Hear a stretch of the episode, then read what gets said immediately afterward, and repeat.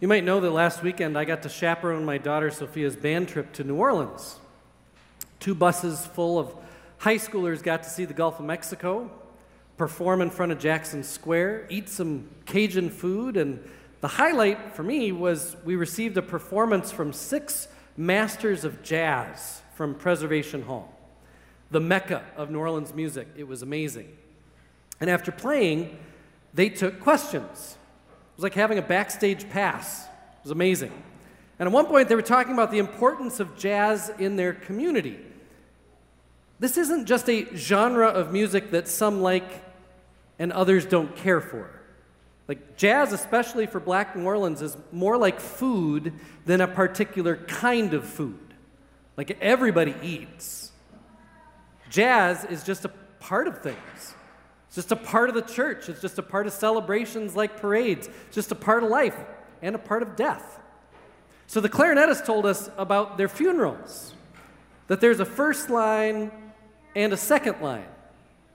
I didn't quite follow, so I read up on this a little bit. The first line is when the casket, the clergy, and the family exit the church together and they make their way to the burial. And a jazz band often accompanies this procession with a dirge. Just a closer walk with thee. I mean, super slow, super slow, and super sad. The horns are blurting with grief. Knowing what it takes to have a tuba make that sound it's like emptying, emptying your whole self into this horn. Grant it, Jesus, is my plea. It's slow. And then, amidst the tears and the grief of that dirge, the snare gets turned off and the drummer just interrupts with a whole new cadence. And new life comes from those horns. Bright, crisp notes replace the slurry blurting so that feet dragging with heads down are lifted up with feet that start to march, to dance even. Oh, when the saints, right? Marching in. Oh, when the saints go marching in, right? It's bright and it's way different. The message is that in grief, tears are appropriate and so is joy. Would you agree? Is joy appropriate at all times? In all places? First Lutheran is blessed with a beautiful worship space, I think. The windows, the high ceiling. But the way this space's architect made it unique was with his use of wrought iron the pulpit I'm standing in is a unique piece of art with each gospel represented by a wrought iron square. The candlesticks on the altar table, he designed them. But my favorite thing he did for this space is our communion rail. We come forward to a spiritual feast at Holy Communion, a meal meant to gather us into a family of faith we bring our burdens and our blessings to this rail, and we are met there with the real presence of Jesus, again today. It's a powerful sacrament that shapes us as individuals and it shapes us as community every time we participate. And what I love is that every time we come forward to this rail, we are reminded about what is on offer from God. It is literally spelled out for us. On the north end, the first section of the communion rail says, The fruit of the Spirit is love. Which reminds me of a song we sometimes sing What feast of love is offered here? It's a feast of love that is offered here. And then the next section says, The fruit of the Spirit is truth. We don't claim that God promises health, wealth, or happiness, but we do claim that God always offers the truth. Because truth, we say, leads to freedom freedom from fear, freedom from jealousy, from want, from guilt, from shame, from worry, from despair. Truth sets us free to live abundant, rich lives. And then, as we come over to this side, uh, at this section right in front of me, it says, The fruit of the Spirit is peace. Let me just think of how many times Jesus says, Peace be with you, in the midst of a moment that seems anything but peaceful. The fruit of the Spirit is love, truth, and peace. Is there ever a time when it's inappropriate to receive a fruit of the Spirit? Like, oh, God's love. Mm, not right now. I'm too busy hating over here. The truth, it's not a convenient time for the truth. Thank you. I'm going to live in the lies right now. God is offering peace. I'm thinking today's more of a non peace kind of day. Like, I think most faithful Christians, through prayer and Bible study, believe that God is love, that truth is freedom from sin, and that peace is meant to be with us always. That's why we say, the peace of Christ be with you always, not just sometimes. The fruit of the Spirit is meant to always be appropriate, right? So, why do we treat joy differently? This last part of the communion rail says the fruit of the Spirit is joy. And yet, we oftentimes justify a resistance to joy. We defend ourselves against joy. We sometimes actually think it's the right thing to do, the proper thing to do to refuse joy. We'd never say that or think that about love, truth, or peace. It's like we think joy is only on offer from God when all the stars align. Lots of things have to fall into place. We have to deserve it enough. We have to have done or said the right things. Too often we treat joy as an earned dessert rather than a staple ingredient of the main course. I'm thinking about joy because of how the older brother in our text for today responds to the joy his father receives and that his father then shares upon the return of that lost son. It's a very famous parable, right? I'll bet as you heard that that's what the text was for the day, a lot of us were like, oh, I know that one. And maybe even had a hard time hearing it, really listening to it, because you already know it so well. It's the third in a series of parables that Jesus offers. Luke sets it up by telling us that tax collectors and sinners are coming near to listen to Jesus. And of course, these are not the right kind of people to be your groupies. Like, these are the dregs. These are the enemies of good people. The kinds of people that good people avoid eye contact with. They carry all the labels that the good people like to put on flawed people. In this case, the good people are Pharisees and scribes, and they see the pitiful band of humanity gathering around Jesus, and they say to themselves, in as self righteous a way as possible, This fellow welcomes sinners and eats with them. Oh!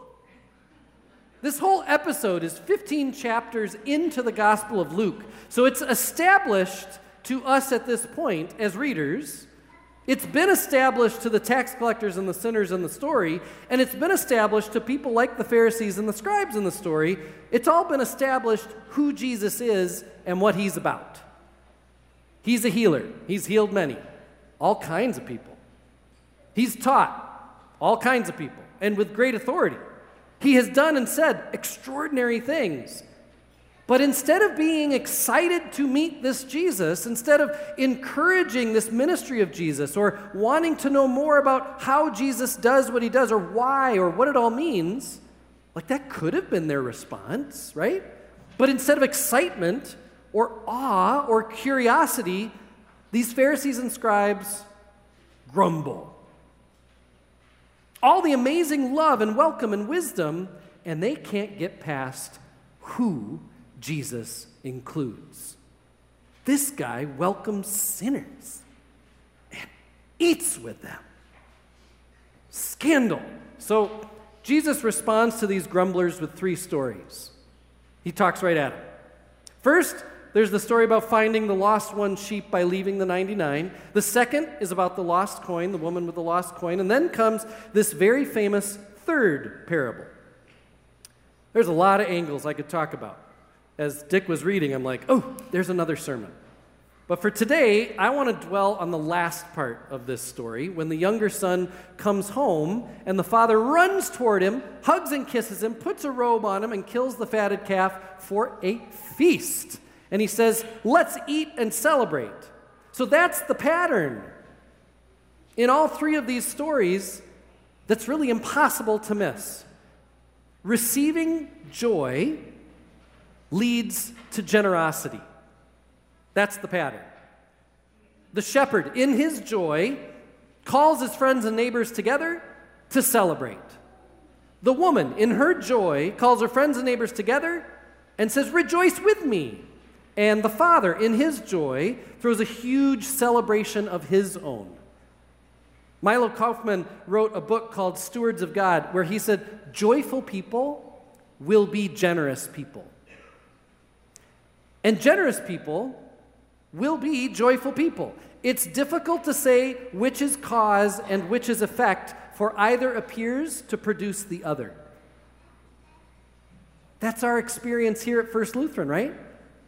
Today we're celebrating that nearly 200 families turned in an intent of giving card that will financially support the ministries of First Lutheran.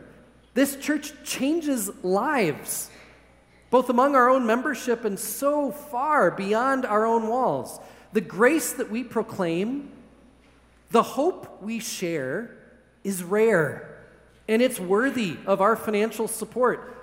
Our church over the last few years has become measurably more generous. Why? Because in our faithful moments, anyway, we receive joy. I've seen you do it. Mark Allan Powell, he's a seminary professor, and he says, in the Bible, generosity leads to rejoicing, and joy leads people to giving generously. He says it could become a wondrous cycle, a carousel of cheer and altruism. Who would not want to take a few turns on so marvelous a ride? The older son. That's who. That's the answer to his question. Because when the older son comes in from the fields, he hears music, he hears the dancing, or he sees the dancing, and his father's joy he sees has led to this generous feast. And the elder son asks, What's going on? Your brother's back. Everybody's celebrating. The elder brother's response he became angry and refused to go in. So I want us to really understand this moment. I want you to be the older brother for a minute. Your dad has grieved the loss of his younger son as though he was dead. It's been pretty miserable for a while around the farm but you've kept it all going. As the older brother, you've had double the workload because of your little brother's absence. You've seen how all this hurt your dad, and now little brother comes back and is not only allowed to return, your dad is throwing the biggest party ever for him. So here's the question Do you, older brother, have to be angry? Must your reaction include a grudge, jealousy, or a desire for your little brother to suffer? Could you receive joy that your little brother, your lost little brother, has been found? Could you receive joy that your workload is about to be cut in half? That your father no longer has to grieve? That your little brother has been found? That he is with you again? Could the Pharisee see tax collectors and sinners coming to Jesus and rejoice? That these, the worst kind of people, the most lost kind of people, are responding to the healing and wholeness that's on offer from God through Jesus, through the teachings and grace of this Jesus? I mean, they could. Could we rejoice that God's love and truth and peace and joy are not only for certain people, who've said and done the right things at the right times, but that the fruit of the Spirit is for all of us, even those who aren't here today? We could.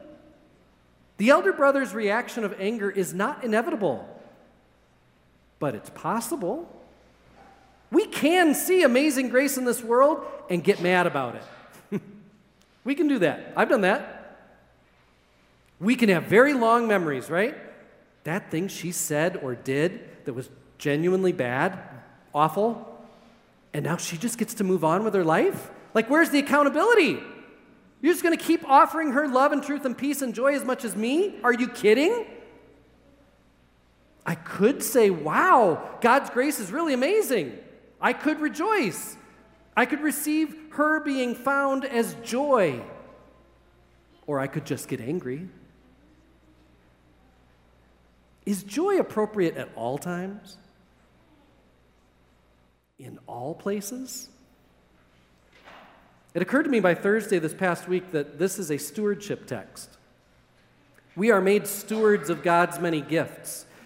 God just gives us love, truth, peace, joy, and more.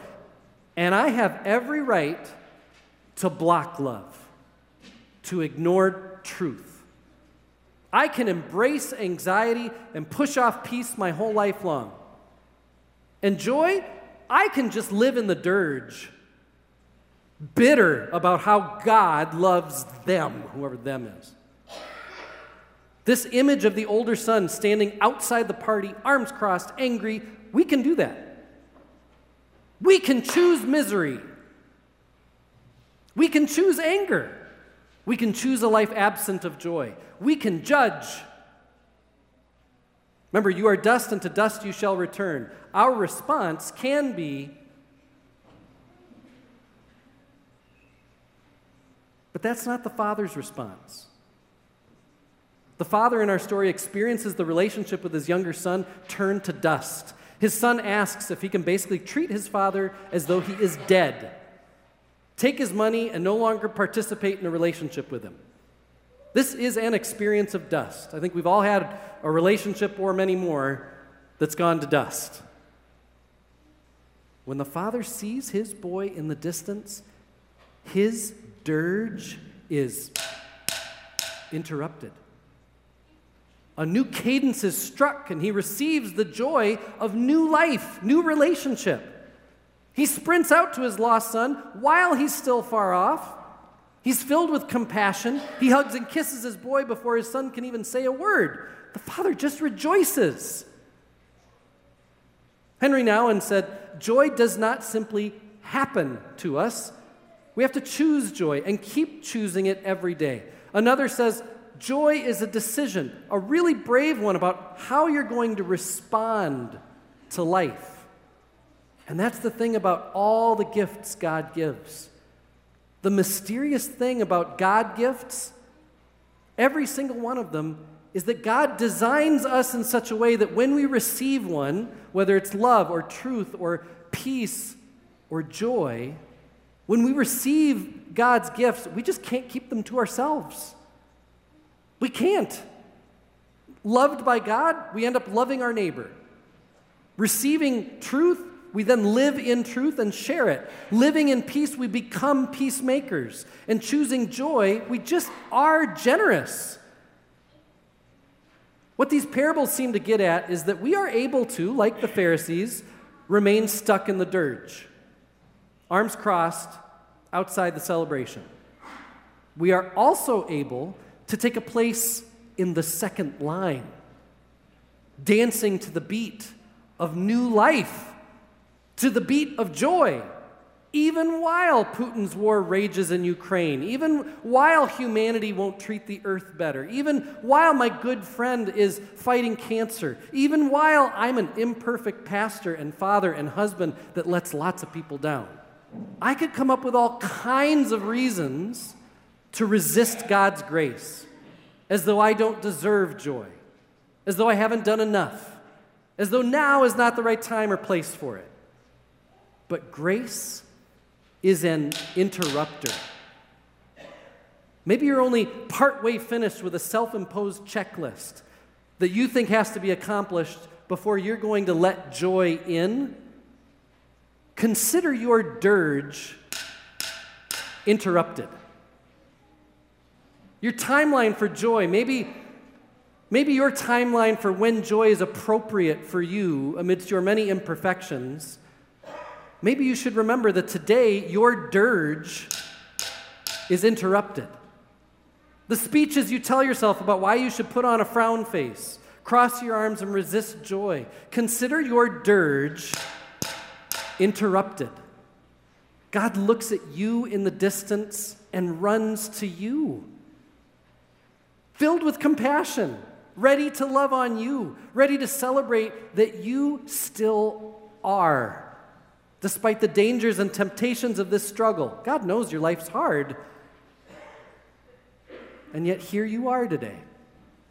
You made it. Living into a new life. Oh, when the saints come marching in. Come to this rail in a few minutes and encounter the fruit of the Spirit again. Receive all of it. Amen.